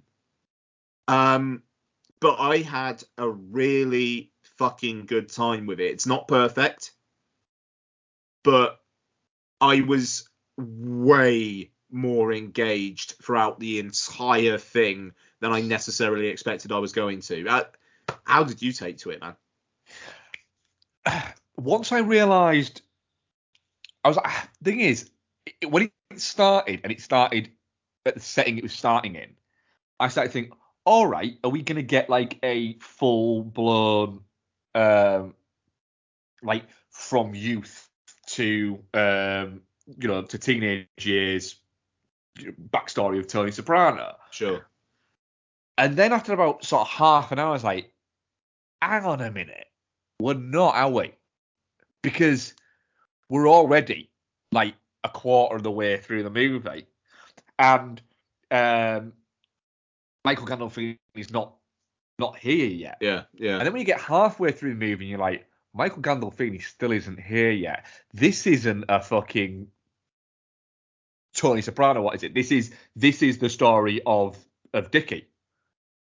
And I think that it's there's a missive there within like the the, the trailers and everything like that because you think that it is going to be about the, the, the you know the younger life of of, of, of Tony. Yeah. And I have a theory about what what's going to happen going forward with this. Mm-hmm. But, but Alessandro um, Nivola is really fucking good as that character. It's fucking great. You know, it's it's a fantastic performance. And yeah, the um and yeah, I don't spoil all the time. The, the like you said, the fact that he he's not a hothead, but he has these bouts where he can't control himself. Yeah. And I thought that's really interesting. He's not he's not renowned that you know nobody ever nobody ever utters what it would have been tempting to have done and it's it, it's clever writing this uh, more than anything else is have somebody at some point saying oh you know he's a good guy that Dickie. Yeah but he's got a temper hasn't he? But that isn't there. He just has these really snapshot moments and it, again the direction of him is quite quite well done because you know the one with with his dad there as the viewer you're watching it going "Uh, wait a minute he's that's gonna that's killed him that's going to kill him but he Mm. he doesn't realise that it, it that it is. And then there's no big, oh my god, there's no like fucking crying in the what is it? What have I done? And you know, holding over and going, you know, Papa, Papa, or anything like that. It's just a shit moment, which is it, it, it's it, it, it's a bit of it would have been so easy to have overplayed that, but he doesn't. And then a bit later on um, with um, what's the name? Ah, I can't remember her name. His Oh. mistress, essentially. Fucking. I want to say Apollonia, but that's the girl from The Godfather. What the fuck's her name? Um. Ah, it's gonna fucking bug me. Yeah, no, I've got the IMDb up now. Bear with. Um, but yet, when you know, when you, you have the moment where you know you're almost watching it, um, Josephine? Josephina, yeah, Yeah. Okay. Yeah.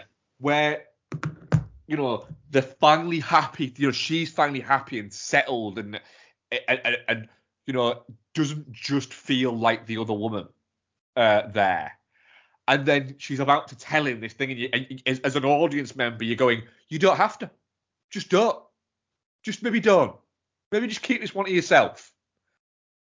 And then she tells him, and he has the reaction that you kind of know he's going to have. But again, it's just it's just done and fucking thrown away, and that gets the the message across that their entire lives are just disposable. That everything is just something that will just can be. He moves a lot. It, it- there's no big dramaticness to it. It's just he cracks on with with life, but he, outwardly he doesn't feel it. But going to his essentially his uncle to see his uncle in prison, who's uh, removed from this life, It can almost kind of be the more this shit is getting to me uh, of it all, and that's why he cuts off Tony. It kind of it it makes thematic sense within that. Yeah.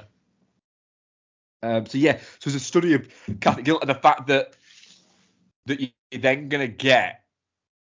Um, because do you get the feeling that this is this is set up for another one? Yeah. So apparently the idea is it would be Tony Soprano in his twenties, Yeah. and uh, Chase would do it if Terrence Winter, like one of the key writers on The Sopranos, was involved, and Winter's apparently said he would do it. So it, it's gonna depend on on how this does. Um, I'd watch it. I would. Um, I I think it will. I think it will end up getting another movie. I think it'll happen, but it might be one that just goes straight HBO Max. Yeah, straight to HBO. Yeah, that that makes. I think But in, if in, in saying that, um, the screen I went to at 10, pa- 20 past two this afternoon was was had a fair amount of people in it. Mm. Uh, you know, so maybe it might end up what is it, but I do think it will be one that'll be a HBO Max one, but a very prestige HBO Max one, because this movie is very good. It's very well shot. Everything like that, but it, it I, I did at some points feel like I was watching a really polished pilot. Yeah, yeah. I mean, there, there, there, there is that. I mean, it, it looks good, but it doesn't look amazing. There is barely any score. No, Um, but but did I did I feel when I when it finished in the cinema did I feel in any way cheated out of well that's not a film in fact God no I I really enjoyed watching this at the cinema and I think a lot of it is to do with the acting I am still mildly unsure about Michael Gandolfini um, but then in, in- again in saying that uh, we watched something with Michael Gandolfini in it didn't we uh, the other day Yeah, yeah. it's not a film or anything like that it, it was a cooking show Yeah. um, and that isn't just him. What is it? He is. Binging with Babish guys on YouTube if uh, if, if you want to. Yeah. oh, interesting. All right. Yeah, yeah. yeah. Yeah. Um. it- It's they made the ziti from um. What is it? Mm. And is talking about the process and bits like that within that, and he's very different to that. Mm. But Michael Gandolfini very much seems to have a face that he's never had to fight. Oh, He's never had a fight. not. um, and that's not a criticism, it's not a negative for it. But I'm guessing the idea is that Tony Soprano might have had to have a fight. But I do get the feeling that the next one is going to be Michael Gandolfini uh, as younger Tony Soprano goes after Leslie Odom Jr. Yeah, which would be something. That, And I that, that, that because I thought Leslie Odom Jr. was very good in this as well. Yeah, and it, it was interesting. So, like, I thought I thought he was good as well, but like a couple of the narrative steps that were made, like when uh, Giuseppina sh- shags um, Harold, Yeah. I was a little bit like, why? How? What? When? How did this? Because beforehand, I swear, in the film, they only see each other where she's in the car. Uh, no, there's the other bit uh, in the club. Oh, when he in the to club. Yeah. When she's oh, and he's like, you shouldn't stare at them. Mm. Like you shouldn't stare at them. They don't like that, right? Yeah, she she she, Okay, she definitely okay. that bit gives him the I want to fuck you eyes. Yeah, yeah, yeah, yeah, yeah, yeah, yeah. Okay, no, good, thank you. Because like in the moment, I was a bit like, what the fuck's going on here? Then, but no, that actually makes sense now. Okay, and uh, uh, just one other thing as well. The guy who plays Silvio, I don't remember Silvio in The Sopranos, but that felt just in that like someone doing an impression of someone they watched on TV. It's Steve Van Zandt. The like the, the the one in The Sopranos is Steve Van Zandt. Or It's Steve Van Zandt, yeah. So yeah, it, that that very much did feel quite cartoonish. I was having not having I purposely before I went into this didn't check to see who was playing which characters, yeah. but straight away I was like, oh, you're Steve Van Zandt. And it, yeah, I mean, like just the way that he's constantly holding his hands down and kind of doing the like palms up, kind of like shaking them, like "What you gonna do?" You know, like th- th- there's, there's, like there's a there's in this movie there's a lot of oh yeah, yeah, yeah, but it's like 95% of it is coming from him. yeah. Um, Bernthal gets a great oh. actually, Bernthal does get a great O. Yeah, no, you're right. Um, yeah, I, I, I don't know. That that was interesting. I will say as well. I'm assuming there's a reason why Corey Stoll's character is like he made me slip up. Fuck, even though he didn't. Fuck him. I'm gonna murder him. yeah. And that's Like, the that- thing. That felt like maybe that like that hair trigger aspect of the character is in The Sopranos or something because that felt a bit whoa. yeah, you, you you're like you're like cause, cause, because you're gonna. I, I would assume that the next movie, if it happens slash when it happens, will be um, Tony going after Harold, um, and um, you know because because he thinks that he's had uh, Dickie killed when Yeah. he didn't. Um, but yeah, knowing nothing about The Sopranos, it, I, I, there might be people who have watched The Sopranos, and there will be people who watch Sopranos listening, I hope, who are going, no, dickhead. Which Yeah, no, I, is perfectly fine. But the movie gives off that fucking vibe. There is one performance in it, though, that I think was a little bit like, I'm not sure on this. Is this. This must be because of a character in the TV series. Because Vera Farmiga is not very good in this. yeah, that's fair. It's too much. Yeah. It's way too much. Yeah.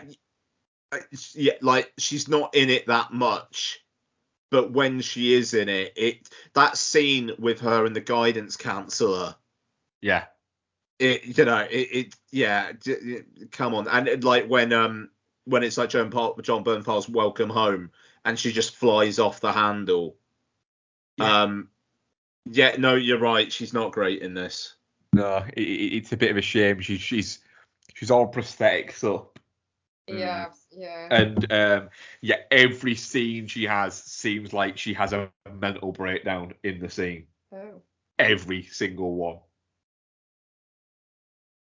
Yeah. Uh, I, I, uh, what I will say is that burger she makes for Michael for for, for, for young Tony, That looked good burger. did look good, didn't it? Did look like a good burger. That. Yeah, and how excited he seems to be about it being a burger. Like, oh wow, you made a burger. Yeah, hell yeah. Like, I, I'd be excited if I had that. I would be excited about that burger. Looked like a good fucking burger. Um, Did. I, yeah, I really enjoyed it. I when I watched the one, absolutely. If you'd have said to me um, a- a- about 10, 15 minutes away from the end, if you'd have stopped it and then turned around at me and gone, right, do you now want to watch The Sopranos? I'd still have gone, eh, like that. But then when it hit the end, I was like, You would have made the no- uh, you would have made a noise like a door was creaking open. yeah, I'd have been the door creaking noise. Right. Okay. But at the end of it, I was going, yeah, all right. That you know, the the the, the end shot, and when the Sopranos music kicks in, I'm I'm not even a Sopranos fan because I haven't watched it or anything like that. But even I went, all right, all right. And then the, the, the sequel setting up was quite cool. yeah. Yeah. I really want to watch The Sopranos. Yeah, it's. I I I I, I really quite liked it. It does feel like a TV pilot though. Does it? Yeah. Fair. But but a TV pilot that I had a great time watching at the at the cinema. Yeah. Yeah. No, I mean that that that that's it. It it's a good time. It's a good time. This is two non-Sopranos watchers saying it's a good time. Yeah. Um. So I, I, I genuinely hope that, that, that Sopranos fans aren't disappointed by it. Yeah, straight up. Um. But yeah, and as well, I think had this been not a Sopranos movie and just a a David Chase writes a small town gangster uh, mafia mi- film, I think Alessandro and Nivola would be getting a little bit of chatter because he's fucking brilliant in it. Yeah. Yep. Yeah. Uh, I mean, definitely not shit. Definitely not shit. Absolutely. Yeah, I think I, I think I give it three and a half on Letterboxd, and I think I was a little bit harsh there. I think it's a four. Um, It's as good as Green Knight. in its way, yeah, yeah, I think it is. Good. I think it is. Um, and again, the acting, with the exception of Vera Farmiga, is all brilliant. And how Is she really, really bad? she's really it? bad in it, yeah. Wow. Um, Yeah, I mean she's not great. Yeah. how angry um, Billy Magnussen gets because his new jacket's been ruined. Oh yeah, that was pretty good. It's fucking brilliant. Yeah, that's great. The fact that he he moves from somewhere to like, oh no, no, come on, Dickie, I've just bought his jacket like yesterday. So he moves to a different place to do, to do the other bit of it, so he doesn't get blood on him, and then gets blood all over. He's like, ah, fuck. Um, yeah, he's he's really quite good. Um, our audience poll, definitely not shit, sixty percent. Uh, touching cloth, twenty percent, uh, and shit, twenty percent. Okay. All right. Questions. We have one this week um, from uh, Rick Jacob. Um, watched ICU last night. It's one of Margot Robbie's first films, and it's truly appalling. So, what are the worst films you've seen from the early careers of now well-regarded stars? Twilight Saga. That feels a little bit easy that one, Becky. I know. You went for some low-hanging fruit there, It was low hanging fruit, but it's the obvious answer. which is why I'm going to say that you can't have it. So is this the first film of their career or the first film you saw them in? I think it can be. I think it can just be an early film. I'm reading it as an early film from a um, an actor. Because I mean, like Jennifer Lawrence in the house at the end of the street. Like the fact, because it, I don't think it was her first film, but the fact that basically, I'm pretty sure her first films were. God, she was in the no. Actually, I think her first film was The Beaver. I think that's the fucking answer. I need to look this up now. Was it? Fucking hell.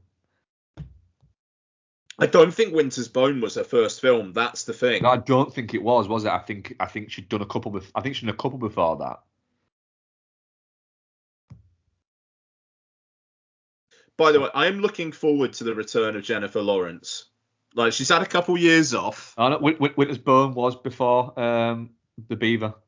Oh, Winter's Bone was before the Beaver. All right, she. Okay, she got lucky there then. Um. God, Je- Jennifer Lawrence is like 30. God, I feel old. I mean, she's been around forever, but still. Um.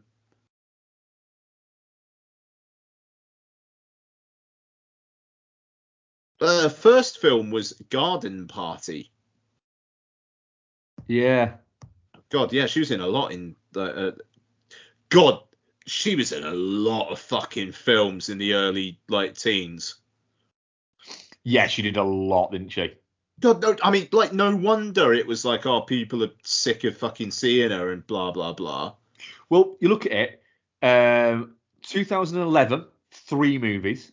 2012, three movies. 2013, three movies. And by the way, the 2012 to yeah, 2012, three movies. 2013, three movies. 2014, three movies. 2015, two movies. 2016, three movies. Right. So just in that four-year period, she racked out like at least three movies a year, Mm. and they weren't like they were all like big releases, with the exception of maybe The House at the End of the Street and Serena. The rest of them were all big movies.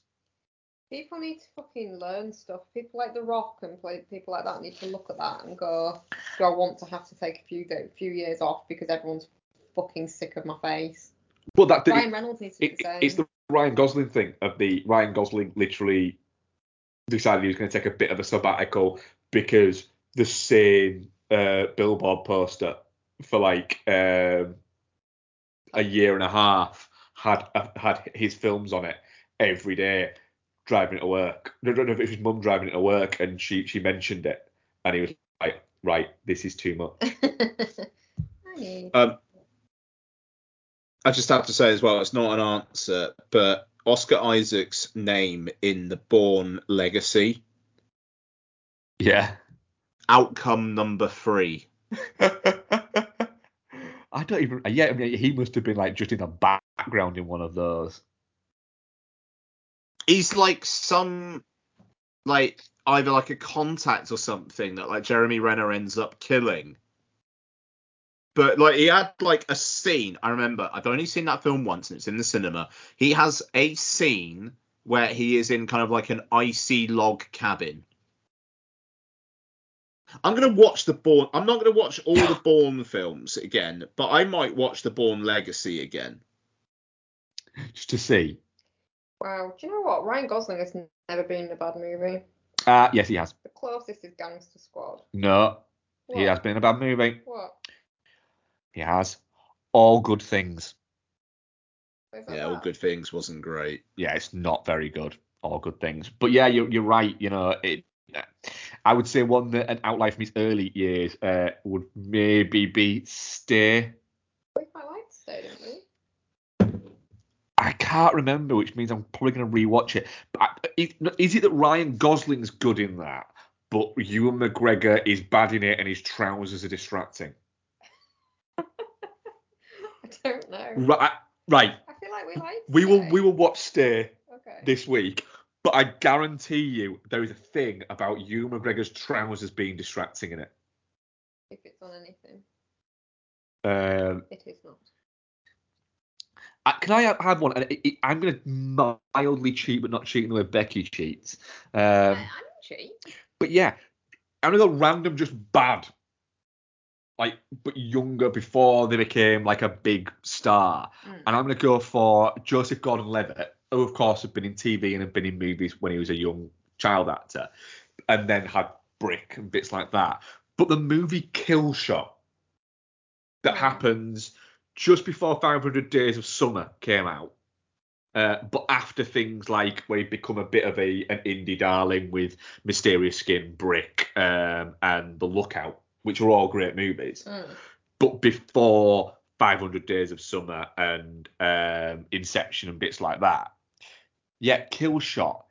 It's a John Madden movie for a start off, um, and it has Diane Lane, um, Thomas Jane and Mickey Rourke and Rosario Dawson in it, but it it has uh, Joseph Gordon-Levitt playing like a hothead, and he's terrible in it, Right. which is weird because he's a really good actor, Mm. but he's awful in this. But then again, when Mickey Rourke is the selling point of your movie, you, at this point in time, you know that it's not going to be that great. It's a fair yeah, point. it's it's an oddly bad movie for the talent that it has in it. Like Um, an oddly bad movie. Uh, I'm gonna need to go in a minute because I think I've got to do Lottie's bedtime story. So um, That's not. yeah. I think we're about rounding up now. Anyway, aren't we? Um, so yeah, that's what I'm going for. Kill Shot. Weirdly bad movie. Um, there. Uh, yeah, so that was episode 416. What are we covering next week? we don't need to say that, do we? This week. hell Bond. yeah. It's Bond. So Bond night time crazy. tonight. There is something hitting streaming as well. There is something hitting streaming. The Guilty. That was it.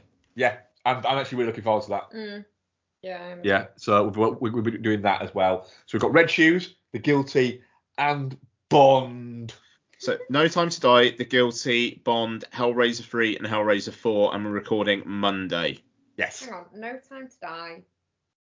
Guilty. Yeah. Go go again. Red Red Shoes shoes. and the two Hellraiser movies. Yes. Yeah. Yeah. Right.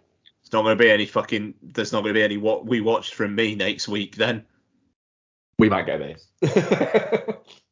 Fucking hell. or packing boxes, yeah. Uh, yeah, and uh, we might hopefully have uh, John McGrath uh, on as well Yeah. Steve McGrath. Uh, for, for this. So that that is always an absolute fucking pleasure. Thank you for listening, guys. Ian, you go and read your daughter bedtime story. We're Shall gonna do. go Buy pizza. buy pizza. Uh, yeah. Goodbye. Nice one.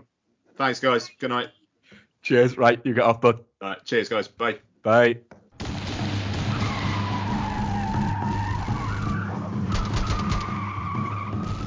This podcast is part of the Pod Syndicate family. For more criminally compelling shows, articles, and conversations, head to wearePodsyndicate.com.